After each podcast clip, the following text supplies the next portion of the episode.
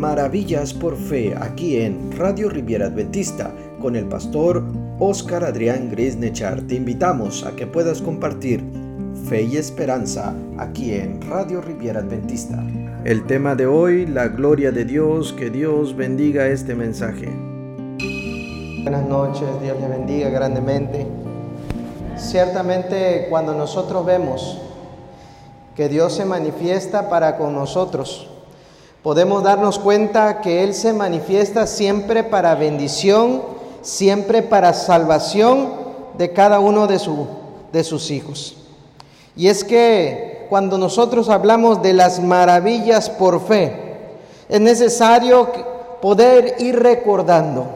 La primera noche decíamos que lo mejor viene al final. Ayer nosotros decíamos que todos podemos alcanzar nuestros sueños, pero el sueño que Dios tiene es más grande que el sueño que tú piensas. A veces nuestros sueños están limitados. Y hoy hemos de hablar de algo muy singular, la gloria de Dios.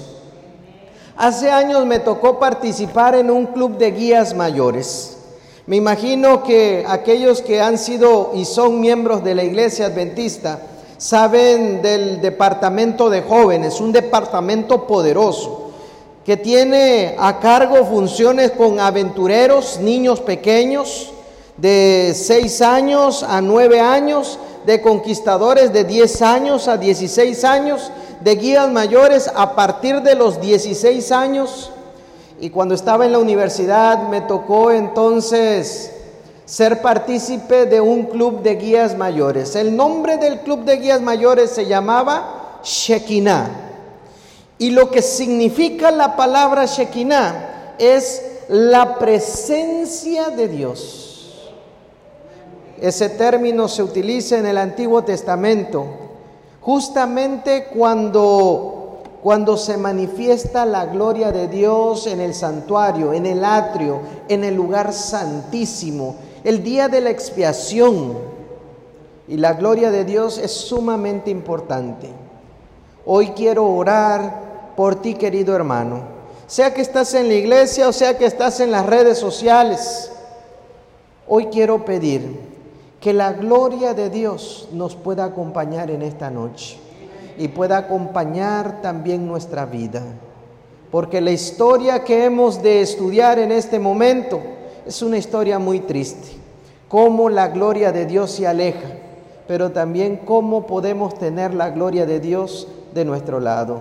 Ven, vamos a hacer una oración. Inclina tu rostro, cerramos los ojos y vamos a centrarnos con Dios. Padre eterno, en este momento suplicamos que tu Santo Espíritu nos dirija a través de tu palabra y que tu palabra, Señor, sea el bálsamo espiritual en este momento. Que puedas llenarnos, Señor, de tu presencia, que puedas llenarnos, Señor, de tu Santo Espíritu y puedas entonces manifestarte en el deseo de nuestros corazones, que al abrir de tu palabra en esta hora, tu Santo Espíritu nos pueda guiar a entender que Dios obra siempre por fe. Ayúdanos entonces a encaminarnos con los ojos de la fe puestos en Cristo Jesús. En el nombre de Cristo Jesús oramos. Amén. Queridos hermanos, quiero invitarles a que podamos abrir la palabra de Dios en el libro de Primera de Samuel, en el capítulo número cuatro. Aquí nosotros vamos a, a ver muchas cosas. El capítulo tres es un capítulo que generalmente lo contamos para nuestros niños, como un pequeño. Es la respuesta de Dios a una madre fiel, porque Ana oraba, aunque el sacerdote le decía que era una mujer borracha. Y en medio de las circunstancias, Dios le concede la oportunidad de tener un hijo, es Samuel.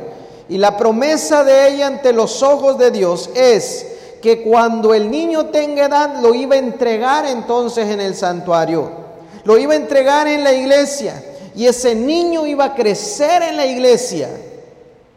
Y así fue. Él lo entregó al mismo sacerdote que le dijo que era una mujer borracha. Y él vio crecer entonces a los hijos también de Elí. El capítulo número cuatro del libro de Samuel, podemos ver quizás hasta cierto punto negligencia, podemos darnos cuenta quizás de errores, de hombres que podríamos decir eran los estandartes del pueblo de Israel. Era el mismo sacerdote, eran sus mismos hijos. Y es que como seres humanos nosotros no somos exentos. Vez tras vez hemos crecido en la iglesia y en algunas ocasiones se señala con un dedo muy riguroso al decir, ah, ya viste al pastor, ah, ya viste al anciano, ya viste al dirigente. Quizás esa parte no nos duele a aquellos que somos adultos, pero en algún momento la frase va aún más. Y ya viste al hijo del anciano, y ya viste al hijo del encargado, ya viste a la hija del pastor. Déjame decirte que en esta noche no son rangos, son funciones. Pero en el momento que nosotros nos hacemos a un lado de Dios, la gloria de Dios, la manifestación de Dios se aleja de nosotros. ¿Qué es lo que había entonces en el arca? Había querubines. ¿Qué más había en el arca? Estaba el maná representado como el sustento diario que Dios le había dejado al pueblo de Israel. ¿Qué más había también? Estaba la vara de Aarón. ¿Qué más había en el arca especial de Dios?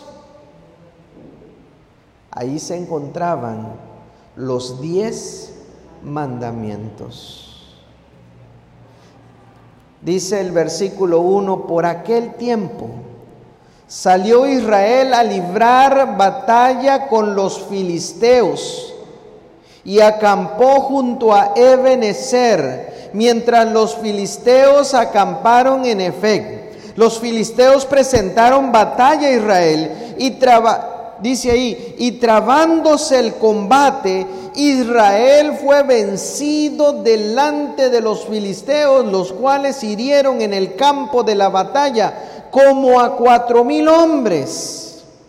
Cuando volvió el pueblo al campamento, los ancianos de Israel preguntaron, ¿por qué nos ha herido hoy Jehová delante de los filisteos? Los mismos ancianos ahora en el versículo están diciendo también, vayamos a Siló y traigamos el arca del pacto de Jehová, para que estando en medio de nosotros nos salve de las manos de nuestros enemigos. Se encuentra el profeta Elí, se encuentra sus hijos Ofni y Finees, y ellos se encontraban en medio de la circunstancia. ¿Saben cuál es la condición? ¿Saben cuál es la circunstancia? En esta circunstancia, Génesis, perdón, Primera de Samuel capítulo cuatro, verso uno y dos, nos dice que estos hombres salieron a pelear. Salieron a enfrentar una batalla, pero dense cuenta, salieron, pero no salieron con la bendición de Dios.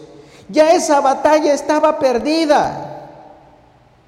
Ahora yo te pregunto en las mañanas, ¿cómo sales de tu hogar?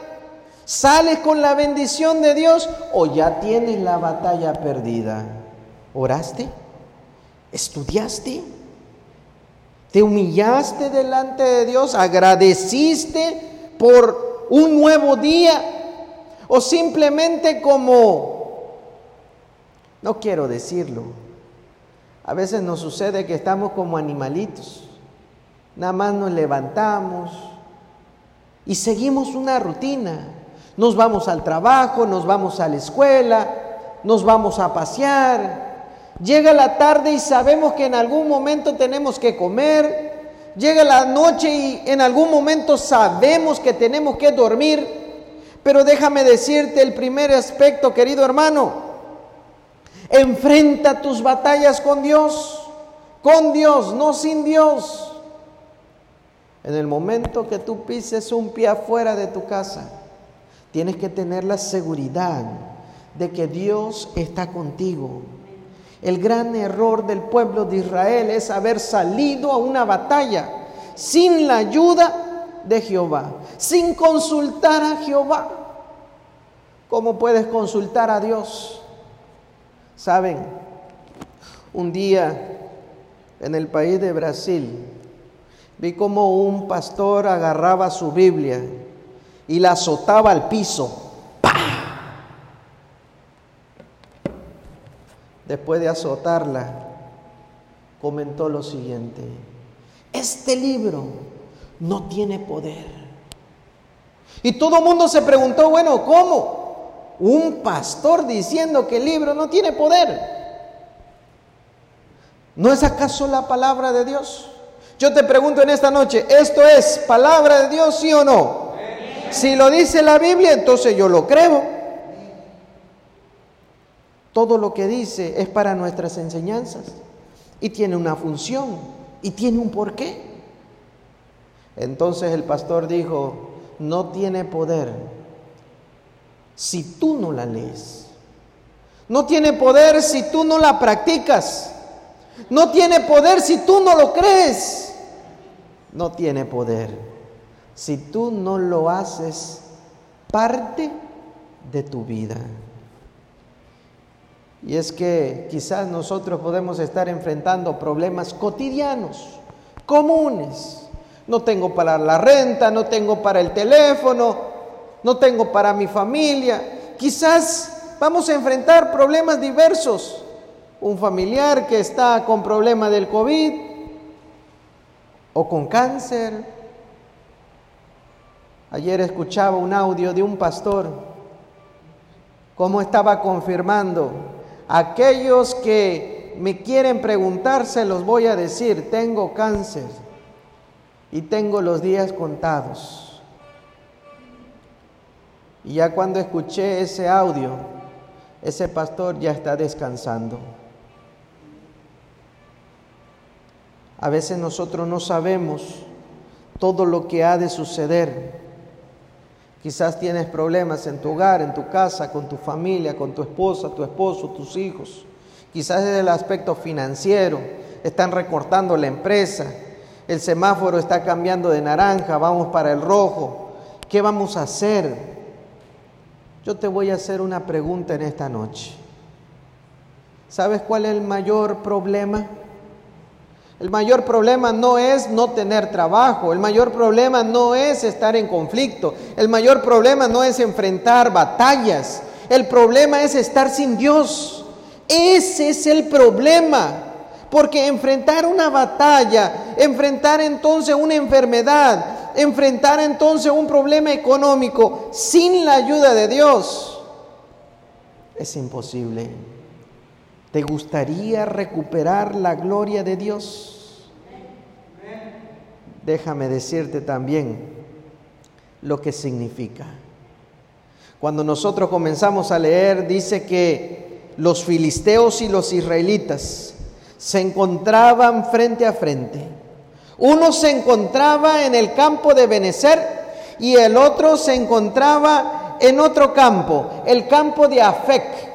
Ebenezer es un nombre muy especial, porque Ebenezer significa piedra del socorro, significa también roca de la ayuda, significa que en Dios hay salvación. Él es mi salvación, Él es la roca de mi salvación. Yo necesito entonces maravillarme, no por las obras de Dios, pero sí necesito colocar mi fe en Dios, en lo que Él puede hacer por cada uno de nosotros. El pueblo de Israel se encontraba en el lugar exacto, un lugar donde era el recordatorio para los demás que Dios es la roca de salvación, es mi esperanza, es mi refugio, es mi pronto auxilio en medio de la tribulación. ¿Cuántas veces no hemos clamado a Dios? Salmo noventa y uno, Salmo veintitrés, Salmo ciento treinta y nueve. Y en medio de la circunstancia, necesitamos recordar quién es Dios para con nosotros. Querido hermano, mientras asimilas tu crisis, es necesario que te enfoques a conocer la voluntad de Dios. Porque mientras nosotros recordamos hasta dónde nos ha ayudado nuestro Dios, entenderemos, comprenderemos cuál es la voluntad de Dios. El problema del pueblo de Israel es no consultarlo. Y ahora en medio de las circunstancias, sí, se encuentran en Ebenezer. Tienen de lado entonces, por así decirlo, la roca de la ayuda. Pero no están clamando al Señor de la ayuda. Déjame ponértelo de otra manera. ¿Cuántos de ustedes quizás tienen una Biblia en casa? Pero está en el estante bien bonita como adorno. O a veces cuando están con alguna pesadilla, la abren, la colocan en la almohada, pero bien bonita, adornada, pero no la leen. Hay una expresión en el libro de Isaías, que adoran a ídolos que tienen ojos, pero, pero no ven. Tienen boca y oído, ni hablan, ni escuchan. Y nosotros que tenemos a un Dios vivo, un Dios real, y ha transmitido su mensaje para con nosotros. En medio de la crisis, a veces nosotros buscamos a Dios como si fuera un amuleto.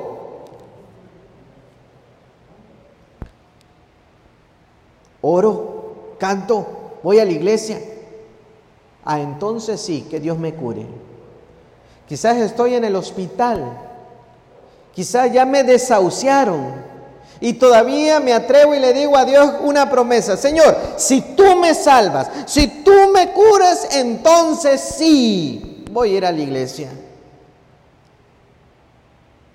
¿No será acaso que estamos buscando a Dios como un mero formalismo?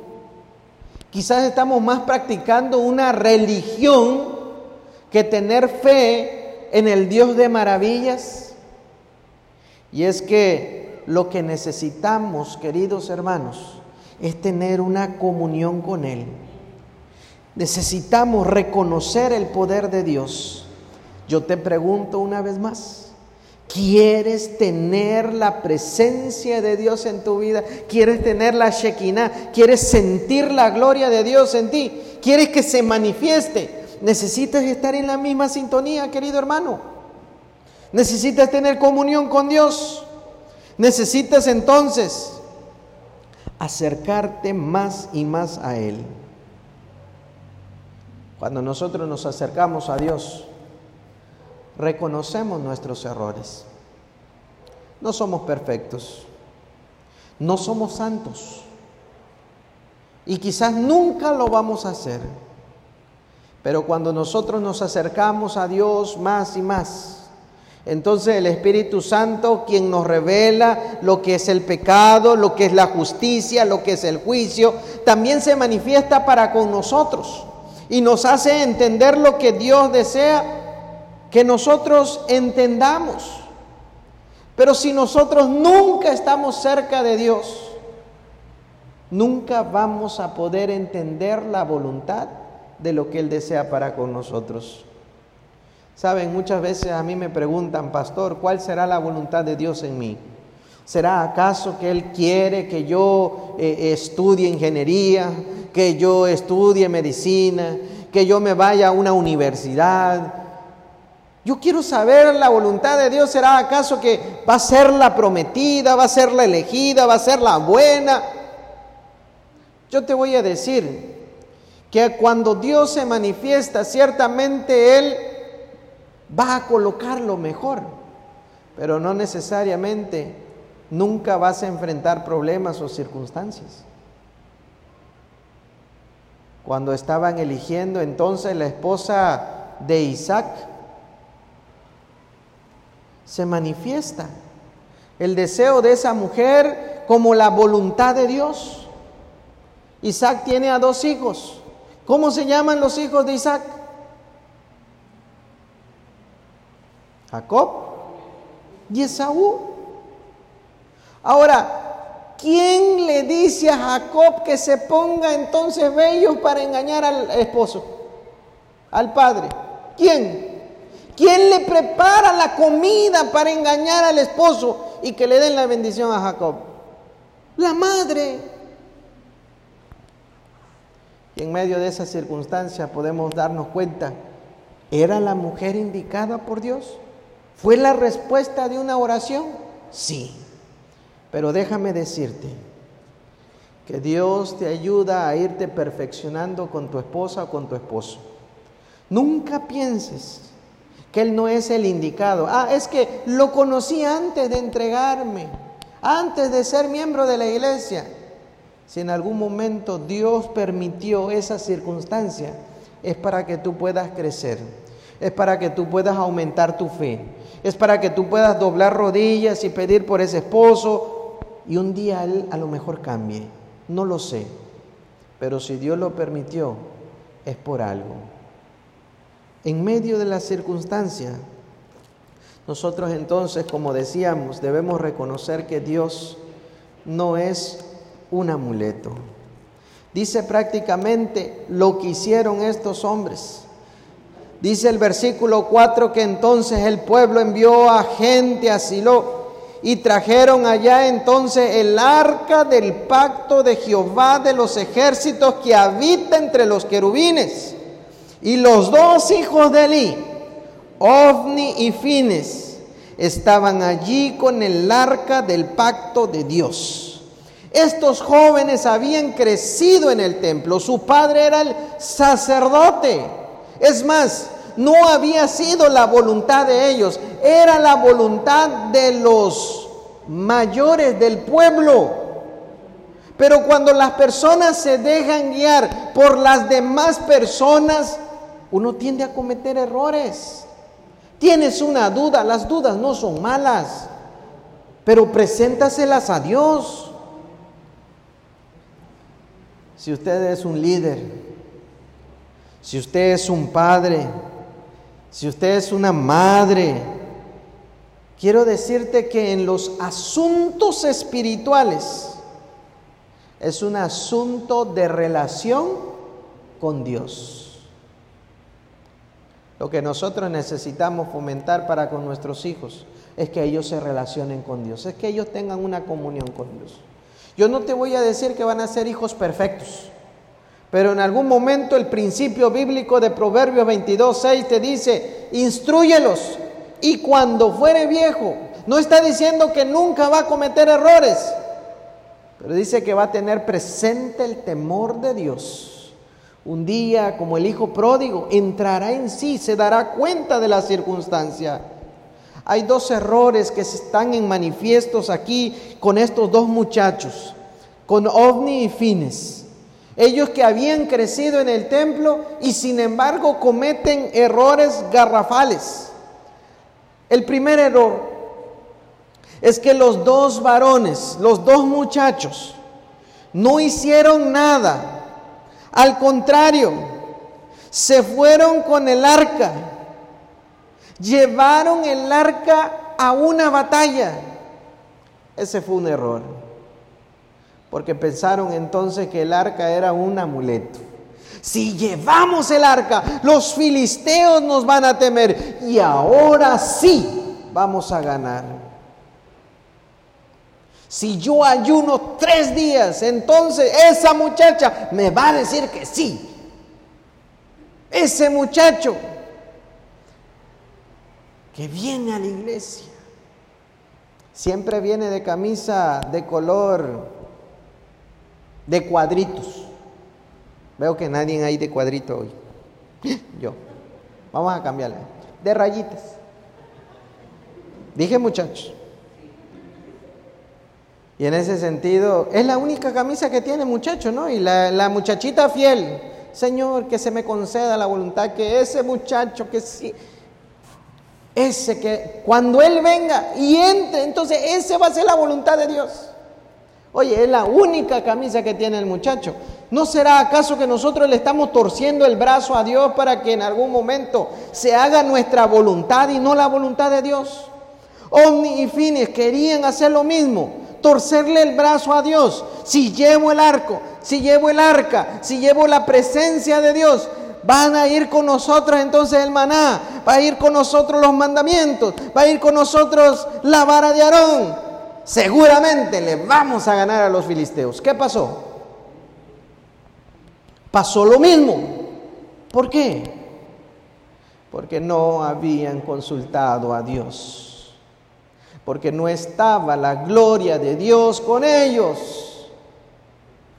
Cuando nosotros hacemos nuestra parte, Dios hace la suya. Pero cuando nosotros queremos forzar a Dios, no se puede. El segundo error es que los líderes religiosos de ese tiempo no estaban conociendo quién era Jehová. Trataron a Dios como un objeto. Tomaron entonces el arca, como les había dicho, como un amuleto. Pensaron que simplemente con la sola presencia ya bastaría, iban a ganar. ¿Qué pasó? El sacerdote no tenía fe, o si tenía, no lo sé. Los hijos no tenían fe. Las personas adultas, los viejos, los que deberían aconsejar, tampoco. Perdieron la batalla. Se llevaron el arca. Al llevarse el arca, llegaron las noticias. Una vez más, perdimos. ¿Qué pasó ahí? Bueno, cuando le dijeron que los hijos habían muerto, Elí no le pasó nada. Pero cuando le dijeron que se había perdido el arca del pacto, el arca de la alianza, la presencia de Dios cae y en ese mismo momento muere. La esposa de uno de ellos estaba embarazada, estaba a punto de dar a luz. Y cuando se conmociona de la noticia de la pérdida del arca, entonces da a luz. Le pone un nombre especial a su hijo, reconociendo la pérdida de la presencia de Dios. Icabod. Sabes, querido hermano, amigo, algunas veces nosotros decimos, todo se acabó ya. Es tarde para mí. Ya no hay salida para mí. Lo que yo hice fue, fue muy malo. Ya no hay solución. Y déjame decirte, querido hermano, es cierto. No hay solución para lo que tú hayas hecho. No hay solución para tu problema. No hay solución para tu pecado. No hay solución para tu enfermedad.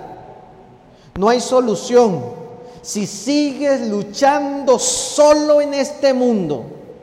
No habrá solución. Necesitas entonces buscar a Dios. Necesitas encontrarte con Él. El Dios de maravillas está esperando que tú tengas fe.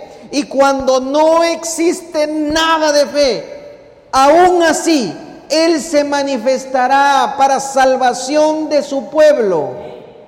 Dice que los filisteos alabaron, glorificaron la derrota. Es más, llevaron el arca de Jehová dentro de un templo pagano. Y ahí se encontraba el arca de la alianza. Y ahí se encontraba el ídolo de Dagón, de los filisteos. Y entonces transcurrió el día, llegó la noche, al otro día se encuentra que la estatua de Dagón se encuentra postrada delante de la presencia de Jehová. Y no fue una vez, fueron varias veces. Y no solo eso, Dios se manifestó para con su pueblo. comenzó a salir una llaga terrible, una enfermedad abrupta para todos los filisteos, hombres, mujeres, niños, todos. ¿Qué estaba pasando? Dios estaba trayendo justicia, a pesar de que su pueblo no tenía fe. Dentro de los líderes de los filisteos dijeron, vamos a destruirlo. Y otros temieron porque reconocían que ese objeto era algo muy especial, era la presencia de Dios. Así que decidieron colocar una carreta nueva, colocar entonces el arca de la alianza, del pacto. Y había un camino y tenía una bifurcación, una Y, dos caminos. El animal podía tomar hacia la izquierda o hacia la derecha y dejaron que se fuera solo. Si se iba por un lado iban a decir, las maldiciones que se nos vinieron no fue por culpa de Jehová. Pero si se agarraba el camino que dirigía esos animales hacia el pueblo de Israel, entonces había sido el Dios Jehová que les había castigado todo lo que había sucedido. Apreciable querido amigo, hermano en Cristo, que nos estás sintonizando, estás aquí con nosotros. Todos enfrentamos diversas crisis. Hace unos meses pasamos los huracanes en la zona de Playa del Carmen. Dos huracanes seguidos, uno tras otro. Hemos estado pasando pandemias, enfermedades, problemas con el trabajo, con la hotelería. Vivimos del turismo y los turistas no vienen, los dólares no caen. Y si caen son a cuentagotas. Negocios grandes han estado cerrando, empresas, hoteles, se han estado devaluando. En medio de la circunstancia, déjame decirte que la crisis más dura no es esa. La crisis más dura es estar sin Dios. La relación con Dios es lo primordial. Yo te decía cómo le nombró entonces a este bebé, Icabod. La gloria de Jehová se ha ido. Y esa mujer falleció. Yo creo que ese hijo, mientras crecía, simplemente con el nombre, iba a, ver, iba a ser un recordatorio cuando ellos se habían olvidado de Dios. No solamente habían perdido la batalla, no solo habían pedi- perdido otra guerra, sino habían perdido esa conexión con Dios. Pero déjame decirte, existe un milagro muy importante. Lo importante que te debe maravillar es que lo único que Dios está pidiendo en ti es que tú creas, es que tengas fe, es que tengas confianza en Dios, es que aprendas a enfrentar los problemas, pero agarrado de la mano de Dios. Y mientras asimilas la crisis que estás enfrentando, yo te invito en esta noche, enfócate a en aprender cuál es la voluntad de Dios para contigo. Enfócate a estudiar en la Biblia. ¿Qué estás haciendo en medio de la pandemia? Algunos están riendo. Y no, no estamos yendo a la escuela.